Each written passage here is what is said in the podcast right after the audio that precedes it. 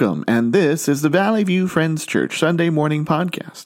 Thank you for joining us. I am so glad that you're listening in today. As God's people, we are concerned with reaching and restoring hearts and homes with Jesus. If you want to learn more about our church, look us up on our website at valley view friends church dot org. Please subscribe to always get the next podcast. Well, I want us to get right into the text today. It's in John chapter two, verses one through eleven. I'll give you a moment to turn there if you like. It's about the wedding feast at Cana. This is a story where Jesus famously turns water into wine. It's a curious story that raises all sorts of questions, and it's those questions that we need to listen for and be careful of. So let's read the text. Beginning in verse one. On the third day, a wedding took place at Cana in Galilee. Jesus' mother was there, and Jesus and his disciples had also been invited to the wedding. When the wine was gone, Jesus' mother said to him, "They have no more wine." "Woman, why do you involve me?" Jesus replied, "My hour has not yet come." His mother said to the servants, "Do whatever he tells you." Nearby stood six stone water jars, the kind used by the Jews for ceremonial washing, each holding from twenty to thirty gallons. Jesus said to the servants, "Fill the jars with water." So they filled them to the brim. Then he told them, "Now draw some out and take it to the master of the banquet." They did so. And the master of the banquet tasted the water that had been turned into wine. He did not realize where it had come from, though the servants who had drawn the water knew. Then he called the bridegroom aside and said, "Everyone brings out the choice wine first, and then the cheaper wine after the guests have had too much to drink. But you have saved the best until now." What Jesus did here in Cana of Galilee was the first of the signs through which he revealed his glory, and his disciples believed in him. So remember, I asked you about the questions that this story raises and the questions that we ask. Those questions are important, and we need to be careful of them. We need to consider, are we asking God to answer our questions, or are we listening to what God has to say? We have all kinds of questions that we want answered. Sure, we have questions that come from this very text we just read. But in general, we have all kinds of questions for God. Perhaps the most frequent question that people ask of God is, "God, why did you let this happen? Why me?" is maybe the way you phrase it. This is most often something we don't want to have happen to us. Why did I lose my job? Why did my loved one die? Why won't my family follow Jesus? Why? It would be good of us to ask in the other direction, since we often ask in the negative, but let's ask in the positive. Lord, why did you bless me with life today? Why did you bless me with family? With, well, insert whatever blessing you're experiencing, put it in there. And then sometimes we ask God some deeper questions. God, why do you allow bad things to happen? Why did you make me the way I am? And maybe questions that we feel are deeper, but maybe they're not. God, what do you think about football? God, why doesn't my team ever win? Whatever sport you happen to follow. Or maybe, very sillily, we ask, God, why is it that all the best tasting food is the stuff that's bad for us? We often ask the wrong questions when we encounter the Bible. Or perhaps it's better to say we ask good questions, but we let our questions crowd out God's voice. We say, God, I need to know why. And perhaps while we're asking these questions, why, why, why, we need to make sure that we are asking with increasing diligence, Lord, what words do you have for me? Lord, I want to hear what you're saying more than I want answers to my questions. That should be the transformation that happens. If we're not careful, we can step into the trap of demanding the Bible to speak what we want it to say. It is important as we approach the Bible to let God speak his message, and his message is often the word that we had no idea was there. And the story of the wedding at Cana raises all kinds of curious questions. And some of these questions can lead us to forget to listen to what God is actually saying. So here's some of the questions that the story raises. Well, how many days from the beginning of the gospel does the story occur? Because it does start with that interesting phrase, on the third day. On the third day from what? you know, I'm not really sure we can ever know. And uh, Bible scholars have spent a lot of time and a lot of ink trying to understand the third day. I do think maybe John is foreshadowing something important. We'll come back to this a little bit later. Another question that people often ask when they read this story is, does Jesus endorse the use of wine or alcohol? Because there's a lot of it in this story. I mean, Jesus, the amount of wine that he makes raises all kinds of questions about what he thinks about wine. To be clear, Jesus miraculously changes one hundred twenty to one hundred eighty gallons of water into the finest wine imaginable. We cannot use this story to justify the consumption of alcohol. And I think we also damage the text if we go through interpretive gymnastics to say Jesus made non-alcoholic wine. It's important for us to just remember that everyone, everyone drank alcohol in the ancient world. Yes, even the kids. Wine was served in the water to purify it, to make it safe to drink. Alcohol killed bacteria in the water. Furthermore, fermentation happens very quickly in the Middle East. It's almost impossible to have non-alcoholic grape juice. In a matter of two to three hours, grape juice will become wine. It's just the nature of the environment there. Wine would have always been added to the water, especially at a wedding. Now, we do need to remember, wine in the ancient world didn't taste quite the way we think it would. It was very strong, often was bitter, too bitter to drink alone. And it would be mixed in various ratios with water to make the water healthy, or sometimes to celebrate. Sometimes you did twenty parts of water to one part of wine, or six parts of water to one part of wine, or two parts of water to every th- or two parts of wine to every three parts of water. And that was a wedding mixture. So yeah, a little bit stronger for parties. Whether or not alcohol was served is not the right question to ask. But wine is a significant detail that should not be missed. And it shouldn't be missed that Jesus makes a lot of it at the wedding of Cana. Wine and its quantity are important symbols in the Bible. Abundant wine is a sign of the age of salvation. Here's a few texts from the Old Testament to help us see this. In Jeremiah thirty-one, verse twelve, we read this. They will come and shout for joy on the heights of Zion. They will rejoice in the bounty of the Lord, the grain, the new wine, and the olive oil, the young of the flocks and the herds. They will be like a well-watered garden, and they will sor- sorrow no more. Joel three eighteen says this, in that day the mountains will drip with new wine, and the hills will flow with milk. All the ravines of Judah will run with water. A fountain will flow out of the Lord's house and will and will water the valley of the acacias. Amos nine thirteen and fourteen says, the days are coming, declares the Lord, when the reaper will be overtaken by the plowman, and the planter by the one treading grapes. New wine will drip from the mountains and flow from all the hills, and I'll bring my people Israel back from exile.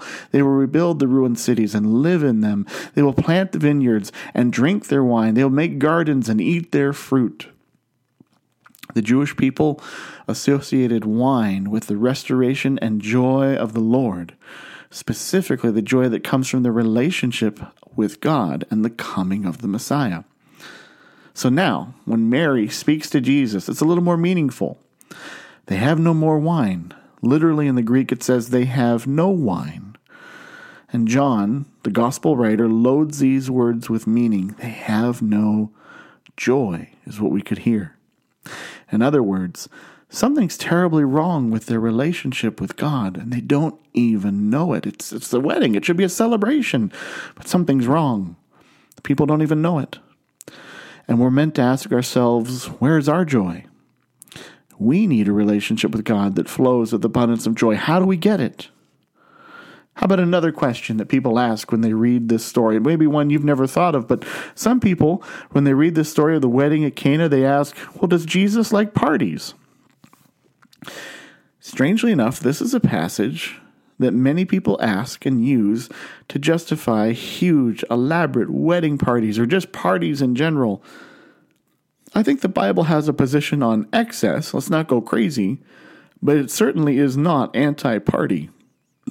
we should not miss that an important part of this story is that God moves in a powerful way in the middle of a most ordinary situation, a wedding celebration, a wedding party.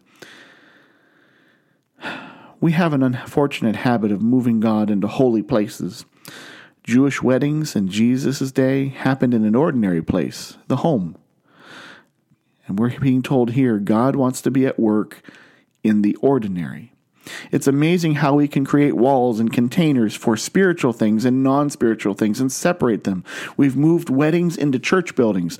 Those church buildings, while very good and I think very important, we need those places to worship, can cause us to create a divide between sacred spaces and ordinary spaces.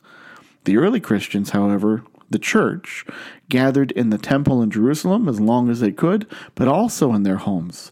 There was no spiritual difference. They didn't say, well, that's a holier place than the house. It was all spiritual. And so we need to realize that there's no spiritual difference from a church building to a restaurant to our home. The difference is what we do there, and if we acknowledge the presence of the holy God everywhere in our lives, God is meeting with his people in the most ordinary place possible, their homes. And God wants to work in the corners of your life that feel ordinary, mundane, and sometimes that maybe even feel meaningless. Things that don't seem special to you, things that seem unspiritual. God wants to be there, and it's in those ordinary corners where we stop hiding and we are our most authentic, our, our most authentic selves.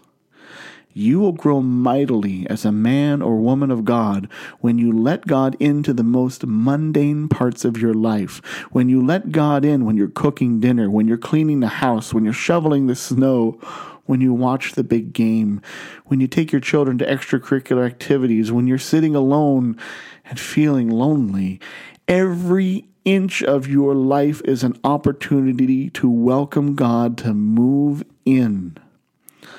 Do not make the mistake of thinking that God only lives on Sunday worship services or your morning devotion time or when you use spiritual language. God wants to be at work in the authentic you. And that's why he shows up in the ordinary places of life and in the ordinary setting of a house where there's a wedding feast. God is asking to be let in to the ordinary parts of your life. Will you let him in? Back to weddings and whether or not Jesus likes parties. Still an odd question, right? Weddings happened in an ordinary place in the home, but as much as they were ordinary, they were also very special. We need to picture a village wedding feast. Weddings were the chief celebrations in the local villages. There'd be a public engagement, and that engagement was legally binding, and that engagement, to break an engagement, required a divorce. So when that engagement happened, preparations would be made, sometimes for a year or more. And then one day the wedding would occur. The groom and his party would come to the bride's home. And they'd take her to the groom's home, and the wedding ceremony would happen. And instead of a honeymoon, the newlyweds would open their home for a week of celebration. They dressed in special wedding clothes, sometimes even had crowns placed on their heads, and were treated like royalty. In Israel, the wedding banquet was a picture that everybody had in their mind when it came to picturing the arrival of the Messiah. So we should not be surprised when we read about the new heaven and new earth in the book of Revelation, or when we read the book of Revelation in general. There's a ceremony, there's the worship scene in, in chapter five of Revelation where people are laying their crowns at the feet, at the throne. But at the end of the book of Revelation, when new heaven and new earth are described, and the church is gathered and united with Christ, it's a picture of a wedding. Revelation twenty-one two says, I saw a holy city, the holy city, the new Jerusalem, coming down out of heaven from God, prepared as a bride, beautifully dressed for her husband. Is Jesus for parties? Well, the answer we are given is that the Messiah arrives with celebration.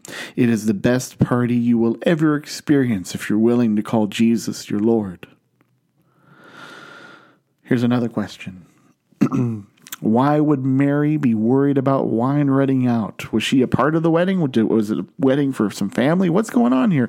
And why does Jesus need to be concerned with it? Well, now we're getting more to the heart of the passage. Jesus gave the bride and groom a wedding gift, somewhere between one hundred twenty and one hundred eighty gallons of the finest wine imaginable. Wedding gift giving was carefully considered and done as a way to honor the newlyweds. These gifts also had legal ramifications. If something went wrong at the party and the wedding couple, wedding couple disappointed their guests, they would be subject to public shame. Now, this is different from just feeling ashamed when you do something wrong or embarrassing. You know, you, you feel embarrassed and you want to, everybody to look away, and you, you, you just feel like, oh, that was awkward. I didn't mean to do that, and hopefully people will forget soon. That's different. Shame was a form of punishment in the ancient world. And the couple, if they ran out of party celebration, if they ran out of wine, they faced that shaming, and they faced a debt, a debt they literally had to repay to the guests. So here's a little bit of how gift-giving worked for weddings.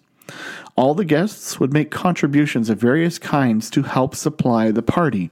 But let's use a simple dollar amount just to help you picture what's going on. If you gave twenty dollars toward a wedding, as a guest, you would expect twenty dollars worth of party.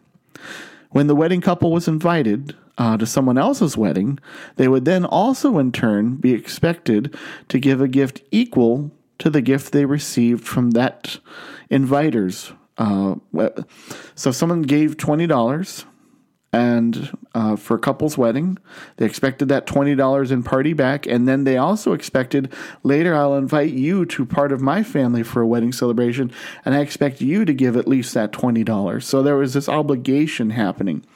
So if we come back to that twenty dollars amount, if guests felt shortchanged, let's say by ten dollars, so they ha- expected, I, I had, I gave twenty dollars, I'm supposed to get twenty dollars worth of wedding party, and I got ten dollars worth of party. They would expect to be, uh, have that ten dollars made back up to them later. So every time this couple went to weddings in their village, they would be deeper into debt, and they'd have to have a constant jab at the failure of the wedding. Like if if you uh, gave twenty dollars and you felt like you only got ten dollars in return, when someone when you invited that couple that fell short to your wedding, you expected twenty dollars from them and the ten dollars that you fell short on. So it's it just added up and added up and added up.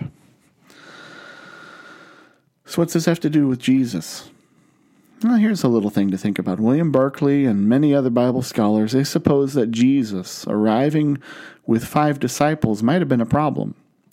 The disciples were unexpected. He acquired these disciples just three days earlier. Hmm. It's unlikely that the couple, who's probably been planning for a year, adjusted for the extra guests in such a short time. And so Jesus gives a gift of wine. And he released the newlywed couple from shame and years of potential debt. And he actually put the wedding guests in their debt because they got more party than what they paid for. The best wine came after all of that. And here's this significant cultural detail. Wine was a wedding gift that never needed paying back. It was a gift without strings attached. This leads us to the real point of the story, and the point of the story is this: Jesus reveals himself as the Messiah in the story. Verse eleven is the giveaway. It reads this: what Jesus did here in Cana in Galilee was the first of the signs through which he revealed his glory, and his disciples believed him. John does something very significant by identifying this story not as a miracle, but as a miraculous sign. A sign reveals knowledge that is unknown. There's a miracle here for sure, but the miracle is not the point. The whole story is a sign revealing who Jesus is. And the verse goes on to say, it revealed his glory. And this is a statement that's usually reserved for God, the glory of God. And John is showing us that Jesus is God. That glory that usually is reserved for God, it's now seen in Jesus. Now, if you'll follow along with me a little more, Remember Mary asking Jesus to intervene. Hey, they've run out of wine. And yeah, it's a real problem in the wedding. But the deeper problem is that they have no joy. Remember that? These Jewish people who are supposed to be God's chosen people, who are celebrating a wedding, they've got no joy. The system is broken. The sacrifices are not sufficient to truly connect them with God. They need a Messiah, and they don't even know it. Jesus then takes it a step further, and he uses the stone washing jars at the wedding to reveal who he is. Those stone water jars were used in Jewish washing rituals. Clay ones were not allowed because they would become unclean. They would, the whatever you wash with could get stuck into the porous clay. And so these stone jars were designated for ritual washing. And they had two purposes: to cleanse feet upon the entry of the house after walking on a dirty road, and to required they were used for hand washing, the washing of hands before each meal and between each course. I will say, it's a ridiculously large amount of ritual washing jars. It's unusual for a home, and it's actually unusual for a wedding to have this many jars. And so despite all of the ritual cleansing jars, there is no joy. There is no real relationship with God. The jars may be plentiful, but the relationship isn't really there. There's a sharp contrast between the water given for Jewish purification rites and the wine given by Jesus. The jars were part of the rules on how to make Jews clean, but the rules were failing them. Jesus brings the grace and blessing of God in the form that snubs those purification laws. He takes a prime symbol of the law, a practice of purification, in those jars, and he fills them up with wine, with joy. He essentially is saying, there, these are no longer sufficient, and I have the answer. Jesus is the answer. And there's something else about these stone jars. Jesus makes them useless for purification again. There's no need to be purified because he's done something new. And I think we need to remember that. He supplants those stone jars. And you know what? I bet a lot of people did not understand what Jesus was saying at that wedding feast, and they went back to those stone jars later for washing. But they weren't going to make them clean. And you know, Jesus wants to supplant the old way that you are living, the old way that you do things, and fill you with new life. But too many of us, we invite Jesus in, we and then we, after we invite him in, we go about our old ways. We go back to the old stone jars in our life. We're not letting Jesus supplant our old ways and do something new. Are you going to let Jesus do something new in your life? Bear with me a little bit. I know I'm going a little long here today. But there's something else I want you to see in this text, a beautiful picture of the kind of Messiah that Jesus is.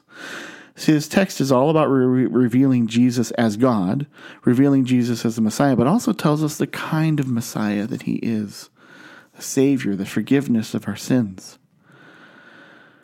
We can see it with a word that so many of us struggle with when Jesus addresses his mom. Woman. Ever hear that phrase, woman? What does this have to do with me? It sounds so impersonal, but actually, it's actually an address of respect. And that address, woman, is threaded throughout the Gospel of John. So let's take a moment, if you will, and follow that address, woman, that formal, respectful address through the Gospel of John. We read the first one today in John chapter two, verse four, where Jesus addresses his mom, and then he does the miracle at the wedding in Cana, but it's not a miracle, it's a sign revealing who Jesus is. The next place we find woman, this respectful address, is in John chapter four, verse twenty-one, as Jesus has been meeting with a Samaritan woman at a well. And he tells her about a mountain, the mountain that she worships on. Well, they're having a conversation, and she's trying to challenge Jesus. Which mountain should I worship on? And he tells her that the mountain she worships on will no longer matter, because those who worship in the Spirit and truth will matter. He says the old way of doing things isn't going to matter. There's going to be something new coming. John chapter eight, verse ten is the next place, the third place. Jesus uses that address, woman, for a lady caught in adultery. She's facing a penalty of stoning for her sins. But Jesus, having questioned her accusers, turns to her and says, "Woman, has no one here to condemn you? And neither do I." The old way is no longer needed. In the Gospel of John, chapter nineteen, verse twenty-six, Jesus now hangs upon the cross. He's dying. It's not what any of the disciples were expecting. And he addresses his mother, woman. In that address, in his death upon the cross, he's about to change how, for the forget, how the forgiveness of sin works forever by paying for our sins in full. And then lastly, in the Gospel of John, on the third day after he was crucified, remember that detail about John, in John, at the wedding of Cana, on the third day, it says, as it begins, "Well, now we're here three days after he's crucified. And Mary Magdalene is standing outside, if you'll bear with me, an empty stone container. No, it's not a jar, but a tomb. But let me tell you, just as the stone jars were no longer any good for purification, so this tomb no longer could hold death the same way ever again." Jesus has done something new, and he addresses Mary Magdalene, "Woman." He's the Messiah, and he wants you to remove your old way of living, and he wants you to he wants to do something new in you. But the question is, will you let him? And that is the question that's being asked of us. Will we let him? And will we have faith like the disciples who believed in Jesus? Will we have faith like the servants who carried the water to the master of the banquet? Faith flows throughout this story, and I've often wondered, when Jesus tells the servants to fill those water jars, or those, yeah, those water jars with water, in those jars, you know, when does the water turn into wine? Does it turn to wine in the jars? In the cup when they dip it out of the jar? Or does it turn to wine when it touches the master's lips? See, I don't know that we always get the privilege of seeing the miracle first. So you might feel like you're carrying around an ordinary cup of water and you're going, ah, I don't know when God's going to do something here. Sometimes you just have to trust that God can do something wonderful with something that looks so ordinary in your life. Will you do that? Will you trust that he can do the miracle, can do the sign? And this miraculous sign was about Jesus being the Savior, the Messiah. He is superior. He is the ultimate. Everything else is inferior, a poor copy compared to him. His saving work pulls you out of the debt of sin. And his work isn't simply just enough. It is super abundant. Will you trust in that? Can you say you've invited God into the most ordinary parts of your life? What are you waiting for? Perhaps you've been going back to your old ways of doing things, your figurative stone jars. Let Jesus do something new in you. Are you living with faith, trusting in God's plan for you? Trust him, even when it doesn't look like the miracle has happened yet. Let's pray. Jesus, thank you. Thank you for providing such an abundance that we never could have dreamed of or expected or even known to ask for. In that matter of asking, those questions that we have, Jesus, help us to hear your voice clearly so that we don't drown it out with our questions and our own priorities. Jesus, help us to let you into the ordinary corners of our life. Help us to be authentic with you and with your church. Keep us from going back to our old ways of living and trying to find our old, the old ways in which we tried to find meaning. And, and Lord, help us to put our faith in you completely, even if it doesn't look like you've been at work yet. Help us to trust that you are working. I pray this in Jesus' name. Amen. go with Jesus.